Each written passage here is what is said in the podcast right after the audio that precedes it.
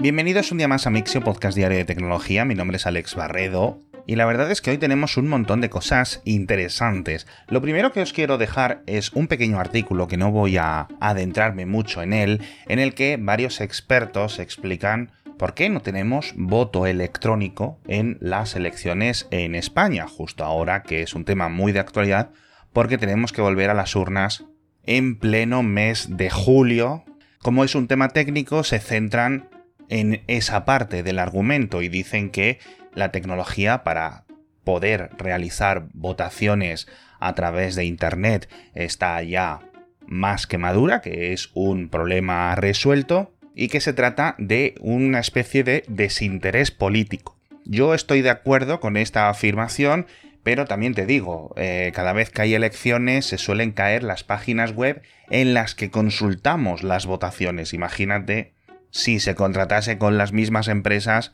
la creación del portal para votar. Pero sí es cierto que, más allá de estas suspicacias personales, es una solución tecnológica que deberíamos de haber aplicado no solo en España, sino en muchísimos más países hace ya muchos años, no solo por la facilidad, sino además porque nos permite votar durante múltiples días anteriores antes de las elecciones, ¿no? En vez de durante únicamente un día y además pues un potencial ahorro gigante de recursos. Pero bueno, no sé qué opinión tendréis cada uno con este tema, el enlace en las notas del episodio, la verdad es que me he encontrado argumentos interesantes. La siguiente noticia nos vamos a una tecnología un poco más real, porque después de muchos años de experimentos, de prototipos y de pruebas piloto, parece que principalmente desde el gobierno de Estados Unidos se preparan para adentrarse en los huracanes del Océano Atlántico, del Golfo de México, etcétera, con un sistema de flotas con un mínimo de envergadura suficiente, tanto aéreas como drones marinos, drones navegantes. En los últimos veranos han hecho algunas pruebas de lanzar alguna sonda que puede estar disponible dentro de lo que es la zona interior del huracán durante unas pocas horas, pero para esta nueva temporada de huracanes planean monitorizar tanto la superficie marina como los primeros metros bajo el mar, como además el cielo en su interior y realizar un montón de análisis, bueno, realmente captura de datos para poder tener un modelo mucho más preciso de cómo se desarrollan este tipo de sucesos meteorológicos a los que hasta ahora, 2023, pues no teníamos la suficiente capacidad. Había algunos aviones que podrían entrar muy alto, pero ya estabas poniendo en riesgo a un montón de tripulación. Luego están las boyas, pero eso son estáticas. Y con esta tecnología se puede poner unos drones, además muy interesantes, que vienen desarrollados desde el campo militar y que tienen unos sensores láser que les permiten tener un control sobre el oleaje. Entonces rápidamente pueden elevarse en caso de que se acerque una ola y poder quedarse pues eso a 20, 30 metros de la superficie que se supone que es donde están los datos importantes y donde un avión pues no puede ir. Precisamente de Estados Unidos vamos a hablar en la siguiente noticia también, porque ayer mismo entró en vigor el nuevo acuerdo de intercambio de datos entre la Unión Europea y Estados Unidos. Recordaréis que hace unos meses los tribunales de justicia de la Unión Europea cancelaron el escudo protector, este Privacy Shield o este escudo de la privacidad, mejor dicho, y entonces nos encontramos con que los políticos de ambas partes del Atlántico han logrado un nuevo tercer acuerdo, un tercer marco regulatorio. Hay pocos cambios con respecto al anterior, pero uno de los más importantes que he visto es que, por ejemplo, un ciudadano es de, comunitario de la Unión Europea, cuando sus datos vayan a algún servidor de Estados Unidos, obviamente eh, las agencias de inteligencia de ese país no van a poder recoger o aspirar o absorber todos estos datos. Solo lo van a poder hacer de una forma limitada y bajo unas condiciones, aunque sí es cierto que es sin ningún tipo de aprobación judicial, como si ocurre con los ciudadanos estadounidenses. El otro gran cambio es que si eres un ciudadano europeo, por ejemplo, con tus datos en Instagram, esos datos están en un servidor en Estados Unidos y sospechas que la CIA, la NSA o la agencia de inteligencia que sea ha estado recogiendo tus datos, puedes protestar ante un nuevo tribunal que va a establecer la justicia estadounidense, un tribunal especial formado obviamente por jueces estadounidenses, es decir, no estás amparado bajo la legislación europea. Yo no sé si esto será suficiente, pero en el caso de que vuelva a tener que desarrollarse otro marco regulatorio, pues sinceramente ya digo, no sé lo que va a ocurrir, pero espero que sea algo completamente diferente. Y ahora nos vamos rápidamente al espacio, dos noticias que tienen que ver con SpaceX, pero por temas completamente diferentes. La primera es un nuevo descubrimiento bastante preocupante por parte de la comunidad de astrónomos, en concreto los operadores de radiotelescopios, que han detectado un tipo de contaminación nueva que emana, que sale de los satélites de Starlink, y en este caso no es luz visible, sino una radiación muy tenue entre los 110 y los 188 MHz que parece salir de los propios ordenadores de estos satélites de conexión a Internet. Como ya sabéis, hay miles ahora mismo en órbita y muchos de los grandes radiotelescopios son tan sensibles que pueden detectar qué es lo que está ocurriendo con la memoria RAM o con el procesador o con el modem de no sé qué, no sé cuánto que está en la antena de no sé qué Starlink. Y a pesar de que ya digo, es muy tenue, sí se puede confundir con algún tipo de observación astronómica y bueno, afectarles a la ciencia que están haciendo. La buena noticia es que está siendo atajado por SpaceX, han puesto en contacto todos los equipos, porque no es bueno, es decir, que los ordenadores de a bordo que has diseñado emitan radiación electromagnética suficiente como para que la detecten a 400 kilómetros de distancia. Que sí, que los radiotelescopios estos son muy sensibles, pero es algo raro. Vuelvo a insistir, no es el sistema de transmisión normal de Internet de esos satélites, ¿no? En los que envían los datos. No, no, es, digamos que detectan algo raro que está ocurriendo en los ordenadores de a bordo de los satélites, con lo cual es algo que ocurre en general en todos los satélites o potencialmente puede ocurrir en todos ellos simplemente por la cantidad de satélites que hay de Starlink han sido capaces de observarlo. Así que quizás se solucione con mejor aislamiento.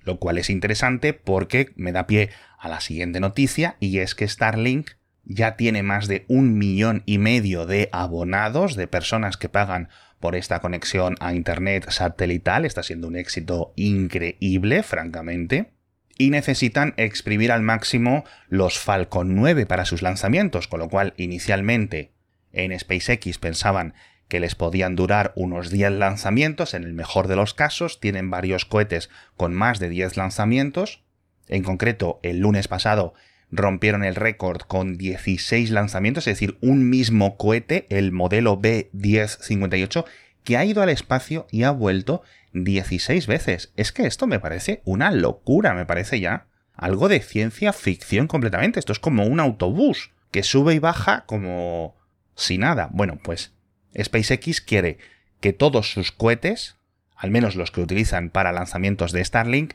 puedan ser recertificados, es decir, preparados desde su aterrizaje hasta su siguiente lanzamiento unas 20 veces, con lo cual, pues, van a poder aprovecharlos durante muchos más viajes. Pero solo para Starlink, para otros clientes, van a seguir dejando el límite de 10 lanzamientos por cohete y para misiones tripuladas creo que el límite que la NASA les ha puesto para las certificaciones es de 5 veces, es decir, que ningún astronauta puede ir en un cohete Falcon 9 que se haya lanzado más de 5 veces, pero un satélite de Starlink pues digamos que tiene un margen de riesgo mayor. Y aquí riesgo sigue existiendo, pero de minúsculas, porque es que esta gente ya lleva 200 y pico lanzamientos sin ningún tipo de fallo. O sea, es que es increíble lo bien que están trabajando los ingenieros de esta empresa. Y otros ingenieros que trabajan muy bien son los nuestro patrocinador de este episodio, que ya sabéis que es Randstad Technologies, la división de consultoría IT del grupo Randstad, que si tu empresa está inmersa en un proyecto de transformación digital, son los más indicados para ayudarte con la implementación, con la gestión de, oye, todos estos servicios tecnológicos especializados que necesitas o que tu compañía no puede meterse en ello y que con los 15.000 profesionales especialistas que tienen en Randstad Technologies a disposición de tu negocio, pues vas a poder hacerlo van a ser capaces de ponerlo en marcha o si prefieres que tu empresa lo haga de forma interna, en Randstad Technologies te ayudan a encontrar los candidatos y profesionales mejor cualificados que se adapten a tu empresa y a la nueva división y a las nuevas tareas que quieras implementar. Así que échales un vistazo en randstad.es. Y hablando de desarrollo de software, nos vamos a hablar de Microsoft una noticia del Microsoft del presente y luego una del pasado. Primero la del presente porque recordáis que a finales de mayo empezaron a fallar de forma misteriosa las webcam integradas de múltiples Microsoft Surface, en concreto creo que era la, el modelo Pro X, bueno, los modelos con ARM, con los cual con CX, etcétera, fallaban. Y había algún tipo de medio solución, pero no era muy adecuada, etcétera. El caso es que mes y medio después Microsoft anuncia que lo ha parcheado y que en las próximas semanas la actualización llegará a través del sistema de Windows Update. Lo cual me parece mm, lamentable porque Vamos, me parece una locura que un problema de drivers en una actualización inocua te pueda romper la webcam de tu Surface que te has gastado una pasta y que Microsoft eh, tarde dos meses en darte un parche. De verdad que me parece una absoluta locura este caso, me parece algo inaceptable como cliente de Microsoft. Y la noticia del pasado, en este sentido más para los amantes de lo retro, porque un grupo de entusiastas han lanzado Windows Update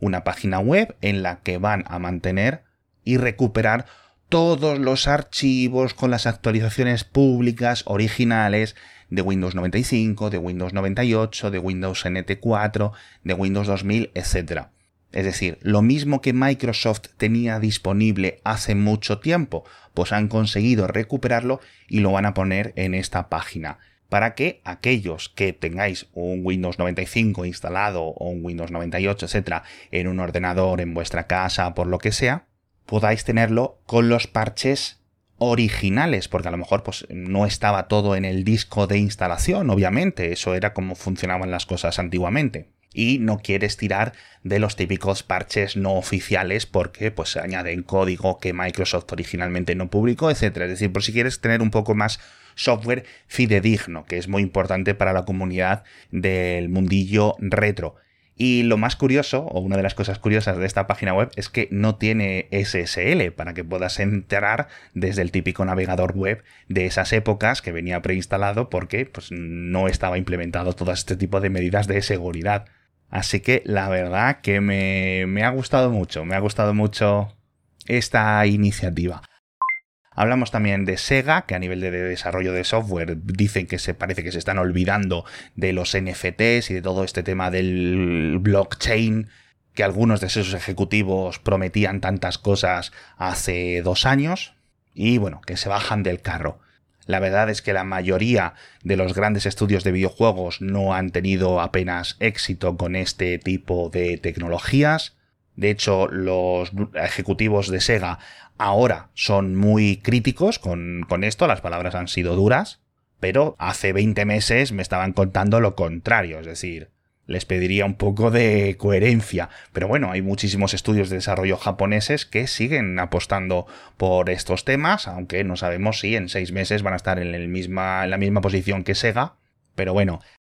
también hablamos de OpenAI, que por fin ha liberado el API para GPT-4, pero no para la versión grande de 32.000 tokens, solo para la versión eh, más reducida, entre comillas, aunque es muy potente, la de 8.000 y también van a mm, cambiar muchas de sus APIs anteriores, van a dejar de estar disponibles algunas de estas modelos Curie o modelos Da Vinci, etcétera, a partir de enero de 2024. Así que si tenéis algo desarrollado sobre este software, pues os interesa, sobre todo porque ya no hay una lista de espera para poder utilizar el API de GPT-4, aunque sigue siendo, oye, bastante caro. Hablamos también de la NASA y de su viejo robot Valkyrie, que lo van a enviar a una estación petrolífera en Australia. Este robot, la verdad es que ya tiene más años seguramente que el pozo petrolífero donde va a estar funcionando y van a seguir experimentando con él, pero es un robot, ya digo, que no va a ninguna parte y que yo creo que es que la NASA se han querido deshacer de él porque es que no no